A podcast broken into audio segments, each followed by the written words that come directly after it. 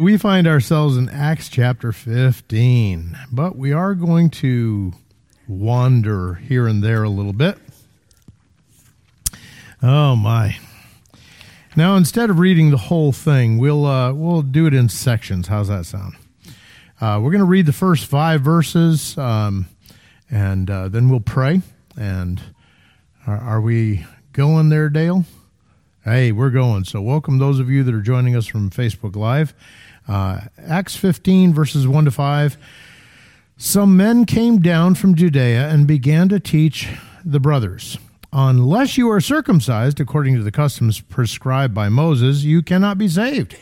But after Paul and Barnabas had engaged them in serious argument and debate, the church arranged for Paul and Barnabas and some others to go to uh, go uh, some others of them to go up to the apostles and elders in Jerusalem concerning this controversy.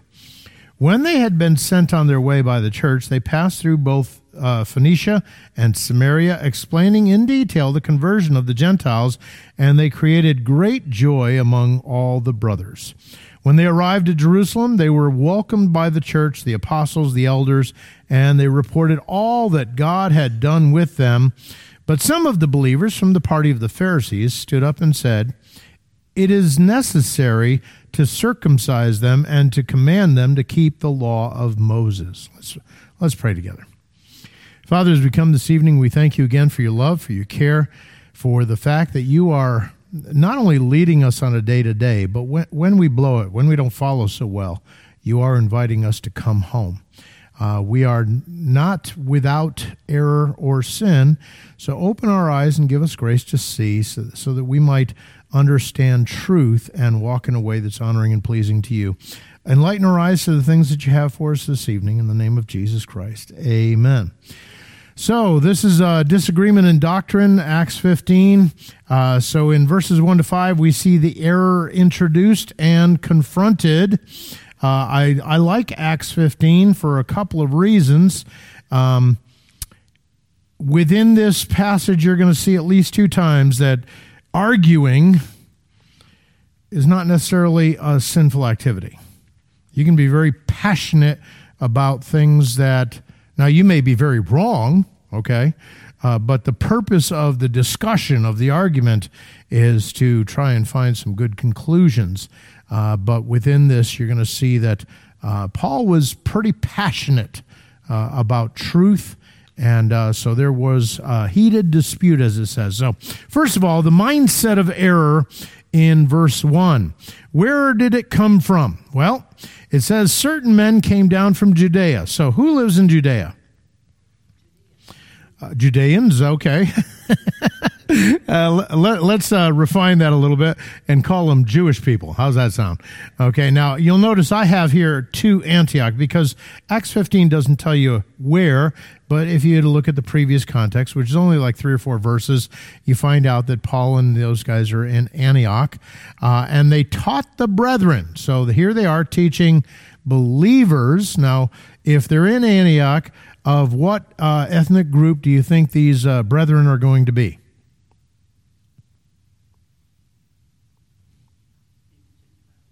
maybe Gentiles. In fact, there's probably a real good chance that they're going to be Gentiles. There may be some Jewish believers among them, but if there are Jewish believers among them, these Jews haven't been an issue, and therefore these guys are from Judea. They teach the brethren, unless you are circumcised according to the custom of Moses, you cannot be saved. Okay, so let's uh, put a piece of paper there in Acts 15 and let's go all the way back to Genesis chapter 17 and take a look at what's going on here. You might remember in uh, Acts chapter 12, God calls Abram and he basically tells him, Go to a land that I'm going to show you, leave mom and dad and, and all that, and, uh, and go. And Abram takes dad, apparently, and Lot and uh, they go up to Haran and wait until dad dies because apparently he was sick. And so he brings Lot into the land. And God appears to him and lets him know, okay, you're here. Don't keep on going south. You'll be in Africa. Okay? Uh, but nothing else is said at that point. And then there's a famine in the land. and they go down into Egypt, and God financially takes care of business for them. Uh, now, he did so through Abraham lying and uh, causing a problem between him and Pharaoh. And then ultimately, when they finally do come back, they are doing well. And God finally gets Abraham to do what he told him in the beginning get away from your family by they're so blessed they can't even have the all of their sheep in the same field. So he tells Lot, "Hey, you pick the field. You go that way. I'll go this way. That kind of thing." Sure enough, and then all of a sudden, God appears to him again and lets him know, "I want you to look to the north, look to the east, to the west, to the south, wherever your foot touches.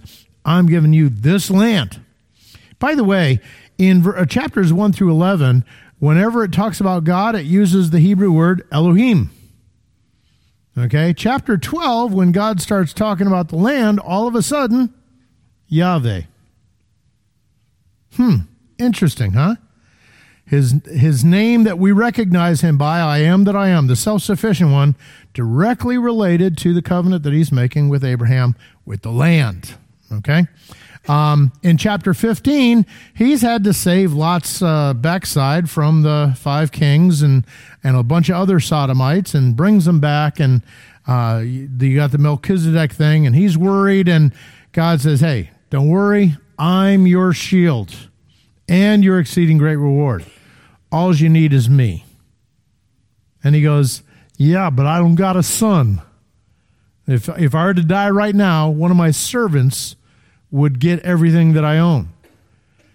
No, I already told you you're going to be the father of mother nations. Okay, da, da, da. So he, he, he gives them the Abrahamic covenant in uh, uh, Genesis 15. Abraham believes, it's credited to him for righteousness. Bing, bang, bong. Then you got uh, 16. And here we are in 17. And uh, let me see here. I got to get there, huh? uh, my, my, Bible, uh, the heading of chapter 17 is uh, Covenant Circumcision.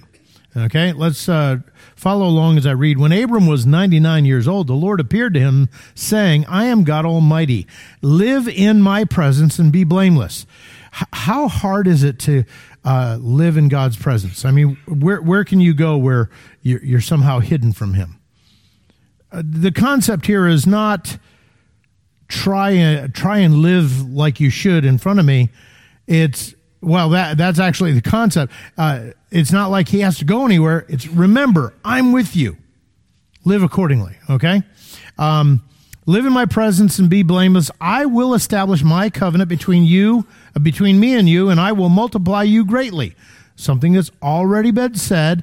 And back there in chapter 15, when Abraham cut up the animals and kept the birds off of them, who walked between the two lines of animals? The pillar of fire and the pillar of smoke. Only God did. Abraham didn't have to do anything. And he's saying, I'm going to keep that covenant with you. Then Abram fell uh, face down and God spoke with him. As for me, my covenant is with you. You will become the father of many nations. Your name will be uh, no longer be Abram, but your name will be Abraham, for I will make you the father of many nations, which is basically what Abraham means. I will make you uh, extremely fruitful and will make nations and kings come from you. I will keep my covenant between me and you and your future offspring throughout their generations as an everlasting covenant. So, how long that going to be? Uh, and and again, when you think about uh, what people think about end times, to throw the millennial kingdom out and throw Israel out and replace Israel with the church, kind of like, uh, wow, this covenant is directly related to the land. Okay, and therefore, how many of us are moving to Israel? We're not, right? Because that's not for us, that's for them. He goes on to say, um, throughout uh, for everlasting covenant to be your God and the God of your offspring after you. And to you and your future offspring, I will give the land where you are residing, all of the land of Canaan, as an eternal possession, and I will be their God. Notice that, the, again, the words. Words mean things. Eternal possession. How long? Yeah, I mean, there's no getting out of this. Now, yes, God ultimately, in disciplining them, kicked them out of the land for close to 2,000 years, okay? Uh, but now he's fulfilling what he said was going to happen. He's made them alive again as a nation in the sense of they're a nation now. They're not spiritually alive yet, but uh, people are coming back just like he said they would. Okay, eternal possession, I will be their God. Part of the new covenant, by the way. Uh, God also said to Abraham, As for you, you and your offspring after you throughout their generations are to keep my covenant. This is my covenant which you are to keep between me and you and your offspring after you. Every one of your males must be circumcised. You must circumcise the flesh of your foreskin to serve as a sign of the covenant between me and you.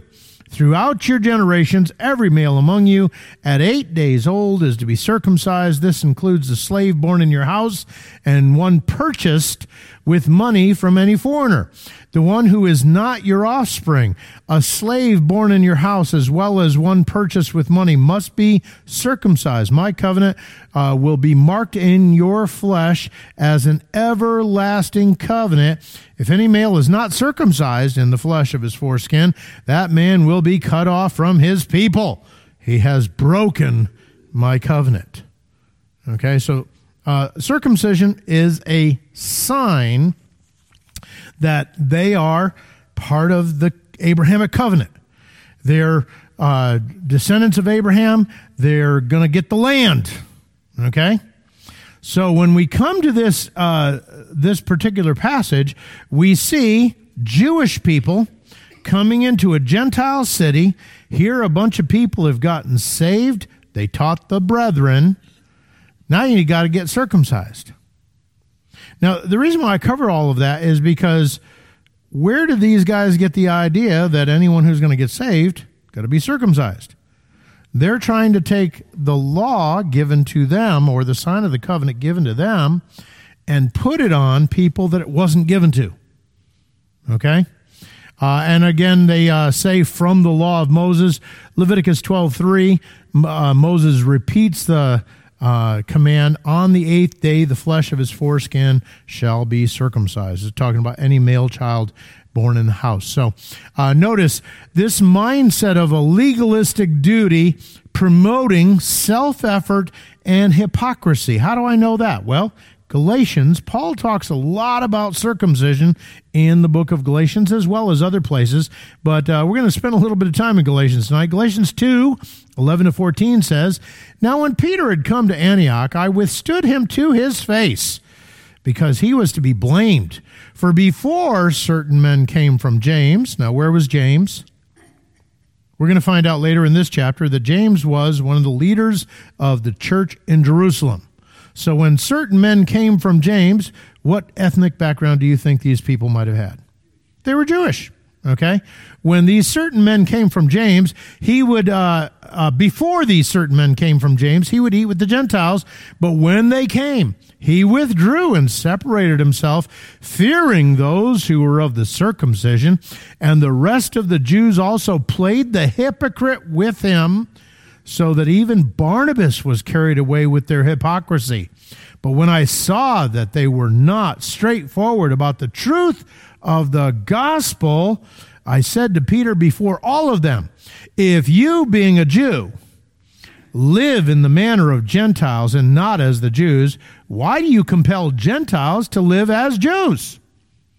You know, here you are, you're living like a Gentile among the Gentiles. You're eating their food and enjoying their company. Some Jewish people come up, and all of a sudden, now you're going to act like a Jew. Kind of like, what are you doing about that? That kind of thing. Uh, so you can see this is a public sin. It was publicly rebuked. Okay? Um, I, I remember one time when we were on deputation, I was preaching, and my kids were acting up in the back row. At which point, I, right there in front of everybody, Daniel Osden or Joseph or Jonathan, whoever it was, uh, that will be enough of that. Public rebuke. Why? Public sin. Now, I'm sure someone didn't like it. They were offended on my kid's behalf. Oh, well. Sorry, can't help you. Okay? So uh, that's the problem here. You've got a legalistic duty mindset, uh, which promotes self effort. This is something you got to do. Um, I don't know about you, but there are churches today that believe that you must be baptized. Now, I'll be honest with you. I think you should be baptized. If you've never been baptized, I believe you should be baptized. Why? Because Jesus said so. Okay? Uh, are you going to get into heaven if you're not baptized? Oh, yeah. Yeah. Now, you're also going to talk to God about not doing what he told you to do. You know, I mean, sorry for you on that one. Uh, but the reality is, is baptism is a public proclamation, a public testimony of, I died with Christ, I was buried with Christ, I was raised again with Christ, hold me to it. Okay? Uh, and it's also a lesson for them to understand before I was living like this, but now I've died with Christ and I've been raised again to walk in newness of life. Oh, that means something should change in my life.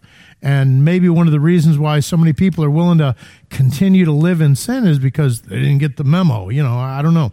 But uh, there are churches that believe that you must be baptized in order to be saved. Somehow that water washes sin away. Kind of like self effort. Please do not, as, as important as baptism may be, do not buy into anything that you do has something to do with you getting saved. Okay? And that would include your own self will, your freedom, a free will to choose Jesus. Because if it wasn't for Jesus, you wouldn't be choosing him. How do I know? Look at all the people that don't choose him. Jesus is still there. He still died. He still rose again, but they don't. In fact, talk to some of these people, and believe me when I tell you, they are headlong going to hell, and some of them think that's just wonderful. Every now and again, I'll, I'll get someone, I'll ask him, if you were to die today, what would happen to you? I remember one guy saying, I'd go straight to hell. It's kind of like, doesn't that bother you a little bit? No. I'm going to go there and have a party with all my friends. I remember saying that one time. You ever say that? Can we were stupid. yeah, hot beer. yeah.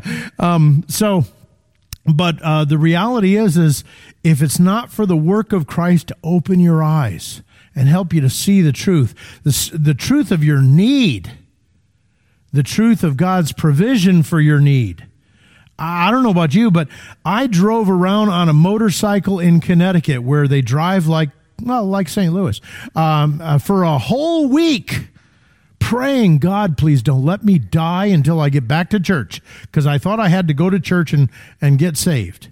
Uh, I was afraid if I were to die right then, I'd go straight to hell. Uh, how did I come to that conclusion? God opened my eyes. Okay? Now, once my eyes were open, did I make a decision of my free will? Sure. But can I tell you, there was only one decision to make. Yes, I need him. Okay. So uh, anything that gets added uh, where it's somehow uh, you get to do something, please don't go there. Now, number two, why was why it was wrong. Uh, well, uh, let's consider what Paul is remembering in the book of Galatians. If you want to turn there, you can. Uh, Galatians 1.12 says, For I neither received it, the gospel, from man, nor was I taught it, but it came through the revelation of Jesus Christ.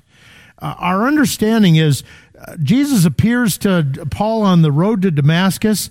Uh, he's sent into Damascus where um, Ananias gets to come over and pray over him, and scales fall from his eyes. And then he gets to live there and go out into the desert for about three years and go to the Desert Bible Institute uh, of Jesus Christ. Jesus Christ is revealing to him, helping him take all that he had learned from uh, whichever rabbi about the Old Testament and help him to see what God really says about that whole thing, okay? And uh, so he's received his gospel from Jesus Christ, not from anybody else. Uh, in chapter 1, verses 15 to 17, but when it pleased God, who separated me from my mother's womb and called me through his grace to reveal his son in me that I might preach him among the Gentiles, I did not immediately confer with flesh and blood, nor did I go up to Jerusalem to those who were apostles before me, but I went to Arabia and returned again to Damascus. Again, this is that whole I was getting my information from Jesus, not from anybody else. And then uh, ver, uh, chapter 2, verse 2 I went up by revelation and uh, communicated to them that gospel. He's talking about going to Jerusalem finally after about three years, which I preached among the Gentiles, but privately to those who were of reputation. Now, who might they have been? In Jerusalem, those of reputation. Nope the disciples of Christ or the apostles, if you will, okay? Lest by any means I might run or had run in vain. So he is finally checking in with the apostles, want to make sure he's got the right gospel. Because, look, one of the things I think Pastor and I would both uh, admit to you is the more we learn about God, the more we realize we really just don't know. Now, that, that's not leaving us in a position where we don't know. That's leaving us in a position where we're available to learn. Okay? Because when we went to Bible college, believe me when I tell you, we solved most of the world's problems, spiritual, financial, and otherwise, in our discussions uh, around the table. We knew everything that there was needing to be known. And as we got into ministry, we were willing to tell everybody all these wonderful things that we knew. And then God put us in a position we were at the end of all of the stuff that we knew and realized I'm not sure I agree with what I learned in Bible college all the time. Or maybe we're going to look at it just a little bit differently and realize, oh, like I say, the more you get to know, the more you realize, wow, there's a lot about God that I haven't nailed down yet. Now, what I think I've nailed down, I think I've nailed down. But if for some reason someone were to come to me and say, well, what about, guess what? I'm probably going to be listening because I don't have the corner on the market yet. Now, if it's something as simple as the gospel, okay, got that one nailed down, okay? Be, why? Because God said so. Uh, but there's a lot of things. I mean, even in our doctrinal statement, we have things most dearly held. And that's where we talk about the pre tribulational rapture of the church. Why? Because there's four or five other views out there. And w- the Bible isn't so clear that this is the only one view that's possible.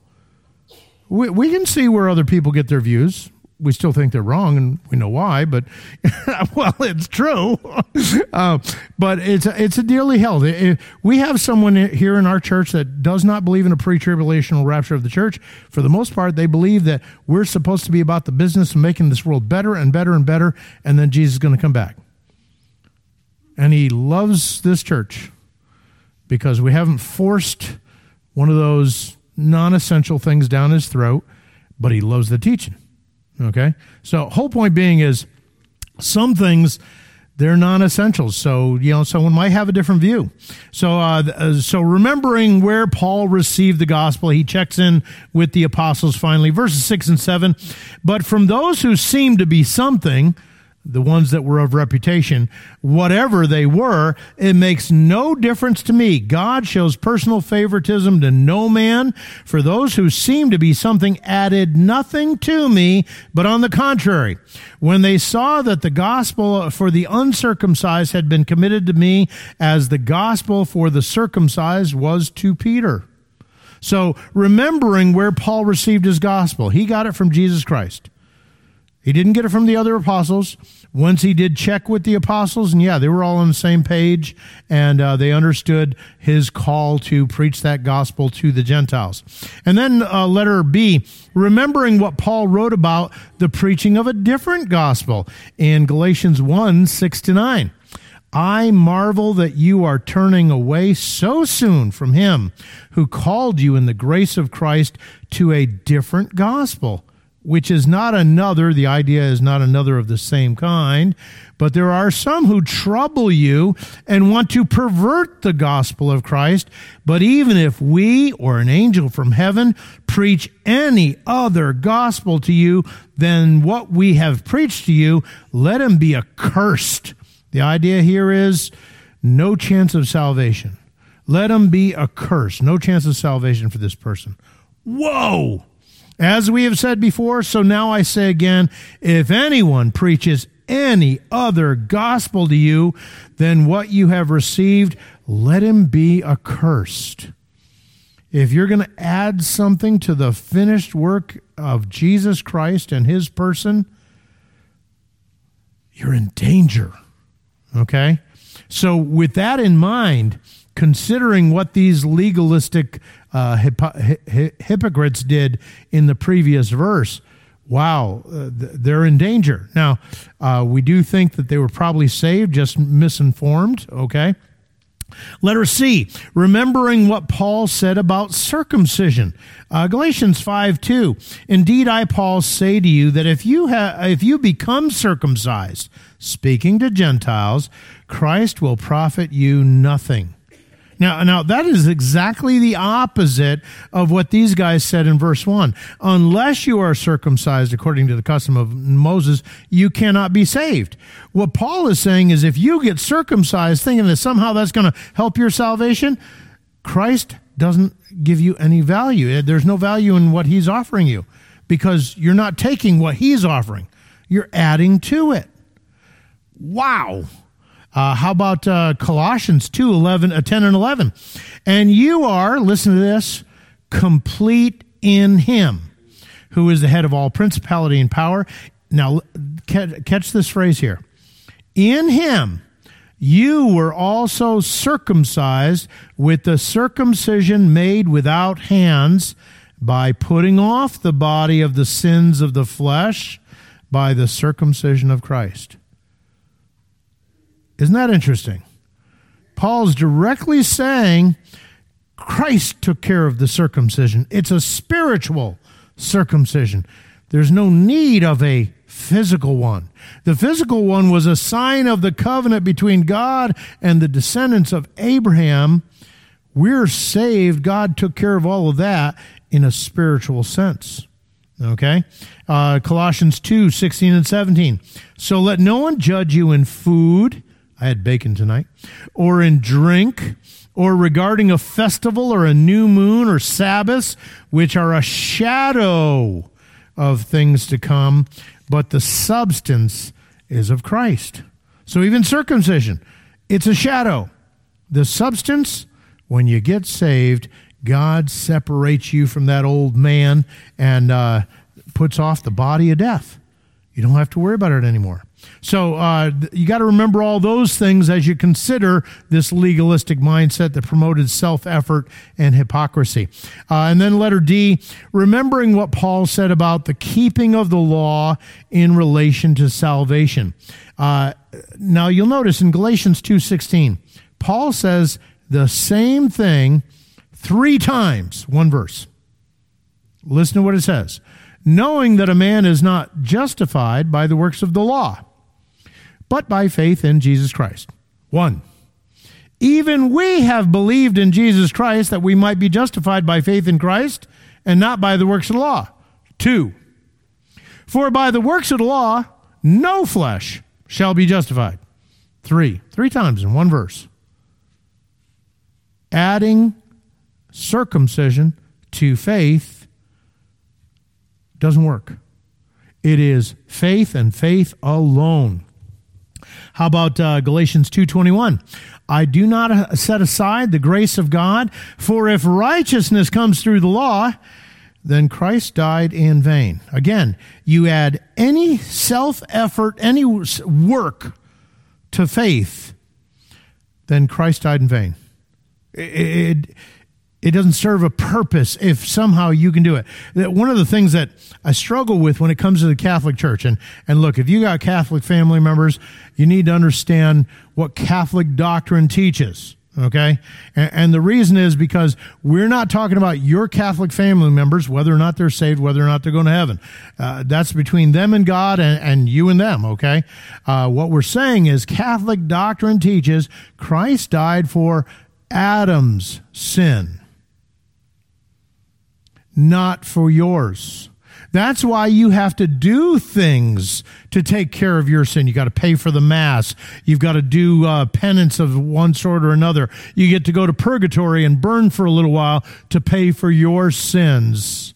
And when they're paid for, you get to go to heaven. That is heresy. Okay? And anything added to uh, faith in Christ and his work, then why did Christ die? And, and they try and answer that question. He died for Adam's sin. That's why you need Mary, because see, he's a God and holy. You can't talk to him just like you can't talk to God. That's why you got to have a priest. You pray to Mary to butter Jesus up so Jesus will talk to the Father on your behalf. And it's kind of like, oh man, just totally messed up. And and here's the thing again, if you have Catholic family members, please don't get upset with me. Okay? Any Catholic who has gotten saved and gotten out of the Catholic Church, they're sitting there saying, please keep on talking. Okay? And then I get Christian people are saying, oh, you're being so offensive. Stop it. Okay? J- just stop it. I'm speaking truth about Catholic doctrine, not Catholic people. Are there Catholic people that are going to heaven? Probably, yeah. Okay? But if they're believing Catholic doctrine, if they are saved, they're going to be spiritually stunted. Okay? So uh, that's what 221 says. How about 310 and 11? For as many as are the works of the law are under the curse. For it is written, Cursed is everyone who does not continue in all things which are written in the book of the law to do them. But that no one is justified by the law in the sight of God is evident, for the just shall live by faith. It's not get saved by faith and then live by the law. It's not do something in the law in order to get saved. The just shall live by faith. Verses 13 and 14. Christ has redeemed us from the curse of the law, having become a curse for us. For it is written, Cursed is everyone who hangs on a tree, that the blessings of Abraham might come upon the Gentiles in Christ Jesus, that we might receive the promise of the Spirit through him. Now, uh, I've spent a lot of time talking about the new covenant and said, look, this new covenant is made with the house of Israel and the house of Judah. Pastor, uh, even last week, talked about how we are participants of the blessings of the Abrahamic covenant. Well, there it is right there. Okay. That the blessings of Abraham might come upon the Gentiles in Christ Jesus. Okay. But again, notice has nothing to do with us doing anything about the law because Christ already took care of that. Now, that's a lot of stuff in verse 1. So let's see if we can get through the rest of the chapter. How to deal with error. Well, first of all, notice in 2a, error is going to bring conflict. Uh, 2a says, But after Paul and Barnabas had engaged them in serious argument and debate. Okay? Uh, I remember we went to an IFCA uh, conference uh, one week, uh, Pastor and Shar, Lynn and I. And the first night we get there, uh, dinner's on, and so we find a table, we sit down, and we start talking. And I'm talking to the guy next to me, and before long, everyone at the table is quiet. And I'm realizing everyone's quiet. And they thought I was yelling at the guy. I wasn't yelling at the guy. We were in a passionate discussion and we weren't even disagreeing. We were just passionate. Okay? Uh, when you're passionate, sometimes the blood pressure goes up a little bit, the volume goes up a little bit, especially if you come from my family. and uh, it's kind of like, hey, we're not fighting, guys. Don't worry about it.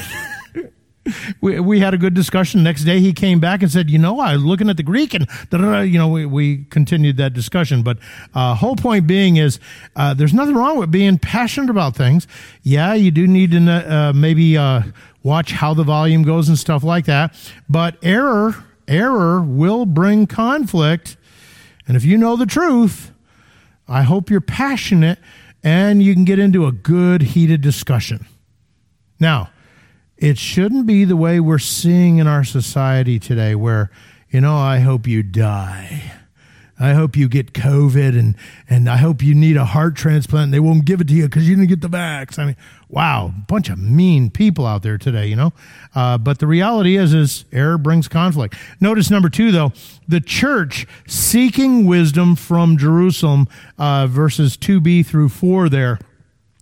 Uh, so uh, the church uh, arranged for Paul and Barnabas and some others of them to go to the apostles, the elders in Jerusalem concerning this controversy, and they sent them on their way. They pa- and as they were going, they're encouraging other churches, letting them know what God is doing among the Gentiles.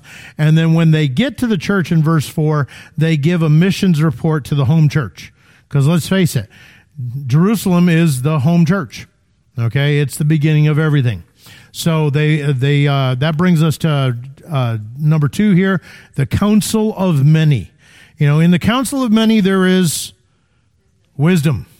Uh, very often, when we're in our heated discussions between us and another person, you have this guy's wisdom and that guy's wisdom, and uh, very often if you look at how they handle the problem, we see in James chapter 4 that that kind of wisdom is demonic.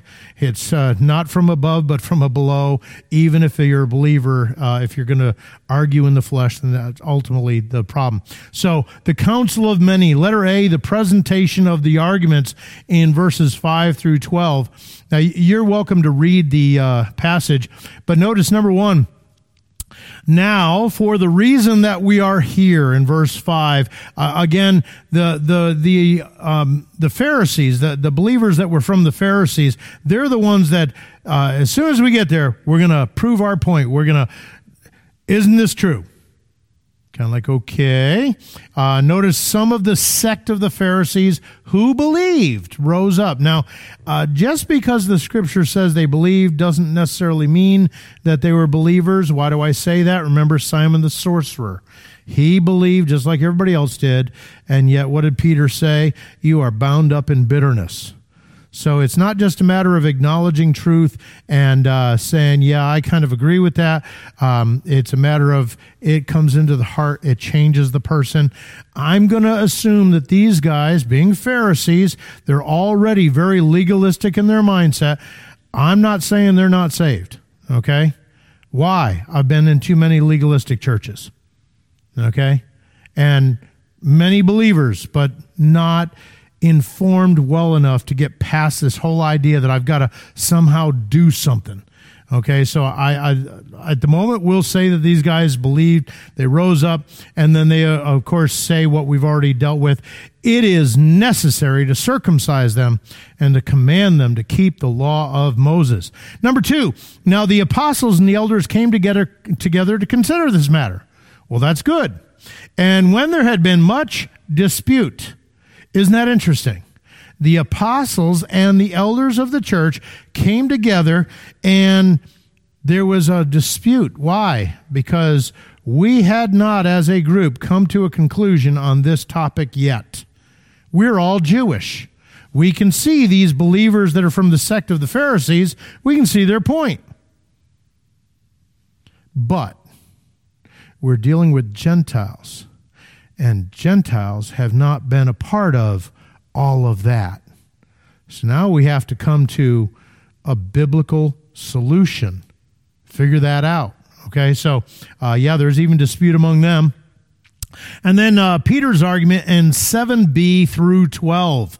Uh, first of all, he, he makes reference back to when he had the opportunity to visit uh, Cornelius and his family. He went into a Gentile home. Uh, he found out that uh, God had told uh, um, Cornelius to send for Peter. Uh, God had worked in Peter's life, what I've called clean, don't you call unclean. The little uh, sheet coming up and down out of heaven with all these animals in it and stuff like that. Rise, Peter, kill and eat. Oh no, I've never eaten anything unclean. Hey, what I've called clean, don't you call unclean.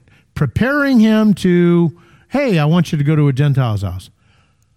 Oh, so he goes there and he starts preaching, and what happened? The Spirit of God comes upon these Gentiles. Before you know it, they're speaking in tongues. Okay? Verification. These guys are saved. Okay, so he's making reference back to that. You know, God called me to be the apostle to the Gentiles, that kind of thing. So, uh, God's initial work with the Gentiles through me, Acts chapter 10 and 11. In chapter 11, he actually comes back to the Jewish folk and he has to give a, a reason for why he did what he did. And he kind of shows them, hey, God has granted to the Gentiles repentance. And they go, oh, okay.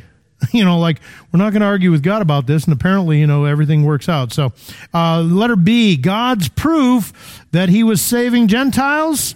Well, in verse eight, He gave them the Holy Spirit. How did Peter know that God had given the Holy Spirit to Gentiles? They spoke in tongues. Uh, the, the Spirit came upon them just like it did us when we first believed, he said. Well, he's making reference to Acts chapter 2 when they spoke in tongues.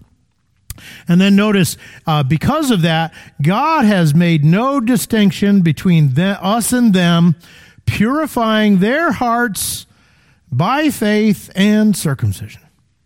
No, no, just by faith. That's all. That's what Peter says.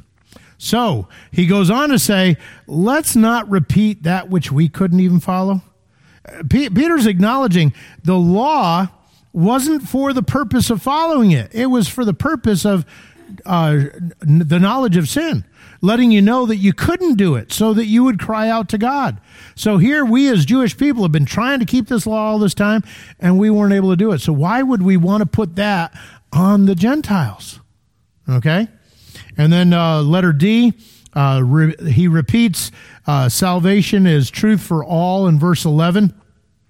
And then uh, he uh, gives an update of God's work among the Gentiles, uh, or there is an update of, of God's work among the Gentiles in verse 12. Let me just read verses 11 and 12 for you here. Uh, verse 11 On the contrary, we believe that we are saved through the grace of our Lord Jesus in the same way they are. So that's uh, Paul, uh, Peter's conclusion. And then in verse 12, then the whole assembly fell silent and listened to Barnabas and Paul, describing all the signs and wonders God had done through them among the Gentiles. So obviously, God is doing this work. We hear from Peter and we hear from P, uh, Paul and Barnabas. So that brings us to the leader's argument in verses 13 through 21. Now, the apostles and the elders, they've been able to listen to this, and James, the leader of the Jerusalem church, speaks up. So, first of all, he reiterates uh, Peter's first major point in verses 13 and 14. He demonstrates that the Word of God supports that point, that God was going to be saving Gentiles in uh, uh, it's it's found in the Old Testament. Notice he starts out with just as it is written. Brothers and sisters, make sure you're spending time in the Word of God. You're reading it. If the Spirit of God puts his finger on a particular verse, maybe you need to write it down and memorize it. Uh, it's interesting. Uh, one of our brothers here at the church, uh, occasionally I'll use his vehicle and he's got all of his doctor's appointments uh, lining the uh, the little crack between the front part of the dash and the back part of the dash, uh, and he'll have a Bible verse, and not normally one verse. Normally, it's a few verses. And while he's driving down the road, he's remembering, he's meditating on. And I've seen that card change a few times, so I know, okay, got that one. Now we're working on another one. Now, this person is not interested in um, excuse me, being a pastor or anything like that. He just knows that this is part of the Christian life. Okay? So don't be afraid. You know, I mean, we want to bring all our kids to Awana, make sure they memorize God's word, and then we become adults, and yeah, I don't need that. Don't go there, okay? Um, because when you're talking to other people, just as it is written, God's word says, who cares what I say? I'm pretty smart and good looking, but who cares? Okay? It is what God says that's important. Okay? And so that's what James does here. And then notice uh, he starts out just as it is written, and then he quotes basically uh, Amos 9, 11, and 12. Let me read it for you while you're looking at verses 15 through 17. On that day I will raise up the tabernacle of David, which has fallen down, and repair its damages. I will raise up its ruins and rebuild it as in the days of old, that they may possess the remnant of Edom and all the Gentiles who are called by my name, says the Lord who does this thing. Now, Amos is one of those uh, minor prophets. not because his message is minor, but is uh, he's only got nine chapters. That's kind of like right at the middle of the end, okay? But uh, here James is quoting one of the lesser known prophets. You know, it's easy to talk about Isaiah 6 and Isaiah 53 or, or 714 or 9, say, you know, all those really big verses that everybody knows, especially at Christmas time or Easter time. But Amos? You know, yeah, James knows Amos, okay? Uh, it's it's nice to be aware of what God's word says. So that brings us number three, James' demonstration uh, of that by the character of God. In verse 18, notice what he says. He says, known from long ago. Okay, now, what's known? Well, it declares the Lord who does these things. What declares the Lord? Even all the Gentiles who are called by my name, declares the Lord, known from long ago. God knows us from before the foundations of the world. Uh, Peter says he foreknows us. Okay? Uh, Paul says that he chose us in Christ before the foundations of the world. So uh, th- this is the character of God uh, that he brings forth as part of his argument as to why the Gentiles, yes, them being part of the church, is God's uh, plan. So that brings us to uh, James's conclusion. Uh, first, in verse 19, he says, "Let's not trouble them. Let's not add something uh, to salvation by faith." Because, well, there's no reason to, okay? But then in verses 20 through 21, let's ask them to abstain from things that cause trouble for their Jewish brethren. Now, there's a couple of things I see here. First of all, uh, because the Jewish people are getting saved, it doesn't mean that they still don't have a responsibility to the things that God said to the Jewish nation in the Old Testament. For example, the Sabbath. Okay, that is the uh, is it the fifth um, commandment I believe out of the ten. Okay, Fourth? Fourth. Oh, yeah, there's six towards people and four towards God. Uh, so it's the fourth one. And uh, the Sabbath, if you go back and do a little bit of research, that is an everlasting covenant, like circumcision, between God and Israel. When we get into the New Testament, that's the one commandment out of the ten that's not repeated, though it was discussed a lot. Okay? Because the Jewish people kind of got hung up on that whole thing. Jesus healing people on the Sabbath, you know, that kind of a thing. Uh, but we do learn in the book of Hebrews that there is a rest for the people of God. And a lot of people, uh, some of our songs, you know, when we get over the river Jordan, we're going to be in heaven. And uh, the writer of Hebrews, his whole point was getting over the Jordan into the land of Israel. That's a land where you cease from your own labors and you're going up against the enemies of God. You're not going up against the enemies of God in heaven. As a believer, it's no longer you who do things, it is Christ doing it in and through you. That's the only labor that has any value. So the Sabbath rest is as we walk with God. Now, does that mean we don't we shouldn't take a day off once in a while? Oh no. The Sabbath was for mankind. You know, you, you kind of need that physical rest or, or else it'll, it'll wear you down, that kind of thing. You ever notice how some people, they look older than they are? I was told the other day that I look like I was 56, which is nice because I'm not. I'm 62. you know, uh, that kind of a thing. Uh, my sister is a year younger than me, and I think she looks a few years older than me. Uh, hard life, bad choices. Okay, but uh, she she never experienced a Sabbath rest, not in as in a day off, where she could cease from her own labors as she's uh, fighting against the enemies of God, that kind of thing. So. Um, Let's ask them to abstain from things that cause trouble for their Jewish believers. You know, uh, one of the things you don't want to be doing is a- inviting some Jewish believers over to your house and having ham. Okay? Just not a good idea. Or bacon, you know, have filet with a bacon stripper. No, don't do that. Okay? That's a problem for them because they're still God's chosen people, and there's still some things there that they keeping the Sabbath is probably one, uh, and and a variety of other things that maybe it's not important to us, but it is to them. So you don't want to cause your brother to stumble, cause difficulties, and so James gives a list of a variety of things there in verses 20 through 21 that Gentile believers they wouldn't have had a problem with this, but hey be careful around your Jewish brethren, that kind of thing. So then, uh, uh, from that point, now that we've made the decision, what are we going to do? How's everybody going to know? We're going to send out emails to all the churches. No, we're going to send people. So the conclusion of the council in verse 22, it pleased the apostles and the elders with the whole church to send chosen men of their own company to Antioch with Paul and Barnabas, namely Judas, who is also named Barsabbas, and Silas, leading men among the brethren.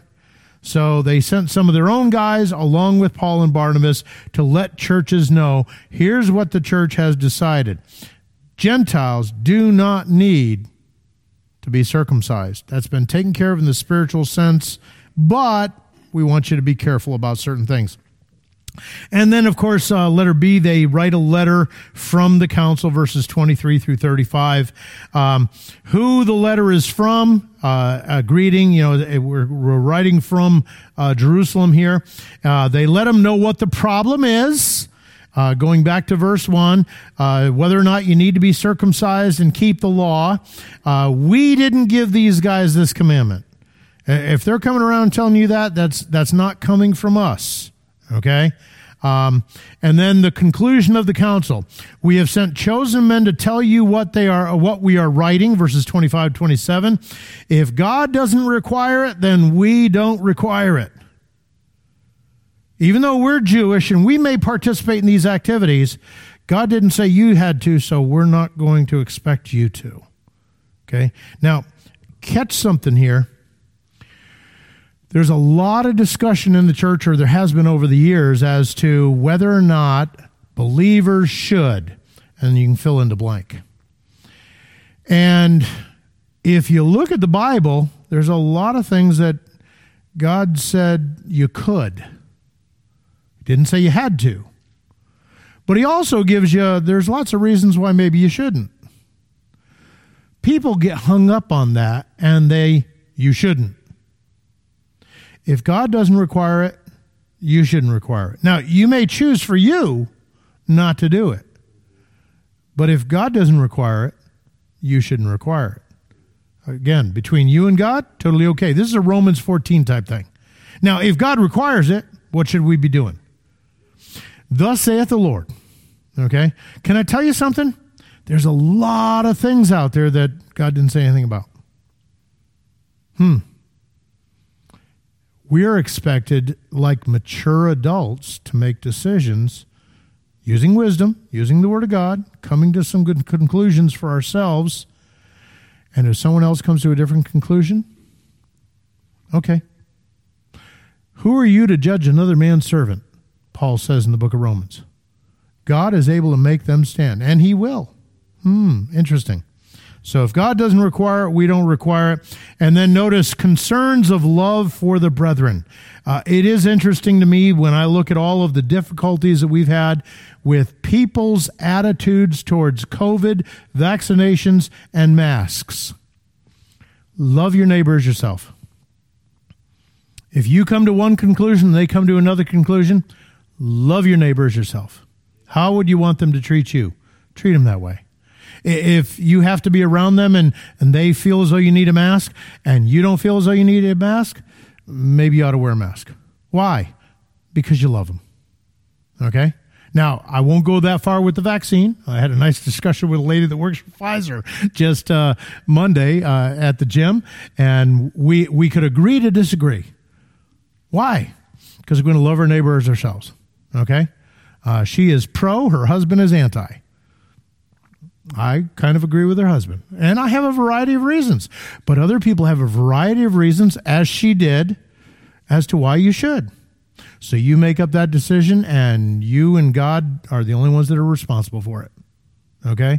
But if we would love our neighbor in dealing with these various things Democrat, Republican, abortion, Roe versus all of those things we can't love one another. We can disagree and and still love one another? Don't don't you think? Now, uh, guaranteed, some of those things are pretty hot topics, and hopefully, believers uh, are understanding what God says about some of those things.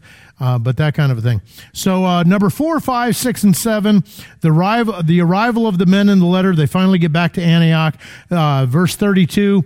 Those men that came with them are encouraging the body, uh, and then of course they decide it's time to send back a report to Jerusalem. But in verses thirty-four and thirty-five, we see that. Uh, let me get there. Uh, so there it is, way over there. Verse 34, I'm going to start in verse 33 just because I can't see 34. After spending some time there, they were sent back in peace by the brothers to those who had sent them. But Paul and Barnabas, along with many others, remained in Antioch. Oh, this version's different than the New King James. New King James uh, seemed to indicate that Silas decided to stay. Uh, you know, uh, Sunday morning we had an announcement by uh, Chris, Christy and um, Larissa and Larissa talked about uh, one of the reasons why young people might leave the church. Uh, they never went on a, a trip. Well, if that's the case, let's buy them all tickets to Hawaii now. No, she wasn't saying she wasn't saying that though. It was someone, someone may have uh, come to that conclusion. You will go. We'll go as chaperones. They say. no, um, you know, when when I was a youth pastor, we would bring people down to Mexico. Why? so they could see how other believers live, so they could minister to these other believers, so they could give their testimony before unbelievers. They would say a few things and someone else would speak in Spanish, uh, that kind of a thing. Uh, Edgemont has sent some young people down to, uh, to Brazil when I worked there, and they were able to minister to the body of Christ in Brazil by building a cabin. Okay? Uh, they got to meet some Brazilians. They got to talk to the Brazilians through an interpreter, me or my wife or whatever. It's funny, as an interpreter, you know the language well enough, but an English person will speak to you in English, and then you'll speak to the Brazilian in English. Uh, and then have to repeat it in Portuguese. And then they'll speak to you in Portuguese, and you start speaking to the American in Portuguese. Uh, it's uh, confusing at times. But when kids get to minister to the Lord, especially out of their comfort zone. When they're doing it here, they're leaders in training in Awana, kind of like, yeah, this is Edgemont, this is home, no big deal. I can talk in the hallway if I have to. Uh, but when they get out of their comfort zone and they actually get an opportunity to minister to other believers, it makes an, uh, an effect on their lives.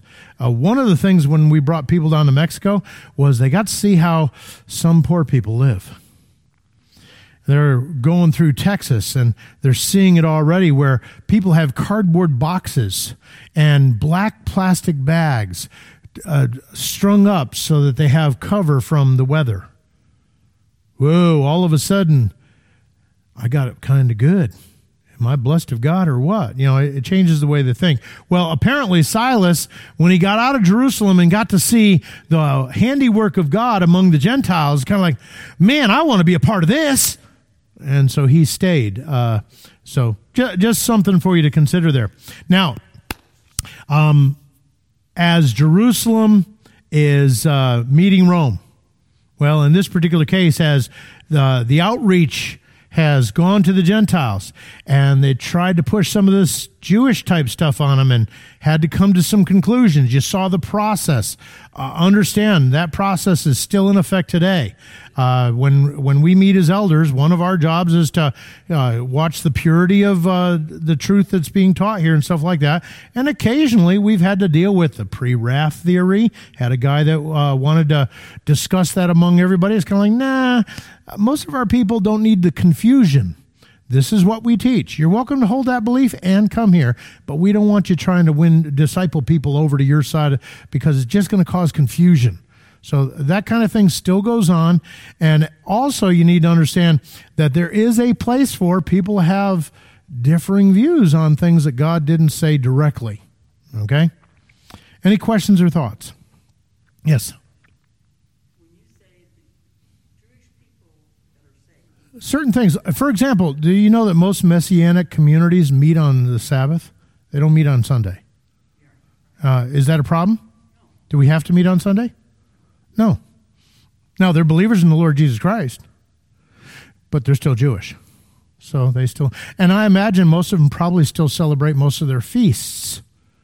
You know, a pastor brings up a feast that's going on at a certain time of year, and people go, Why is he bringing that up? We're not Jewish. And the last time he, this is God's calendar, not the Jewish calendar. you know, because we need to remember that thing. God's the one that came up with some of these things, and there's a reason for it. Okay? Father, as we come this evening, we are so thankful to you for the work that you have done on our behalf, not, not only in the, in the sense of saving us, but opening our eyes, giving us grace and faith to believe, um, your spirit put within us, your word given to us, uh, the continual work of sanctification, especially when there are times when we are just plain old hard headed, hard hearted. Um, we're so attracted sometimes to the world, and yet you continue to demonstrate your love uh, by disciplining us, by uh, keeping us walking with you. Uh, Father, we thank you for all of that. Father, we do thank you for what you're doing in this church. We recognize, Lord, that we have grown a long way in the last 25, 30 years that I've been here. We pray that you might continue to grow us spiritually. And Lord, that you might also uh, allow us to have an outreach among the people that we work with, uh, the people that we know in our neighborhood, uh, that we might have opportunity to give an answer for the hope that we have in us. And Lord, that you might use us to bring some to know Jesus Christ as their personal Lord and Savior. Again, thank you for your love and your care, your mercies that are new every morning, and your covenant keeping love. In the name of Jesus Christ, amen. Well, Lord willing, see you all again on Sunday. In the meantime, walk with God.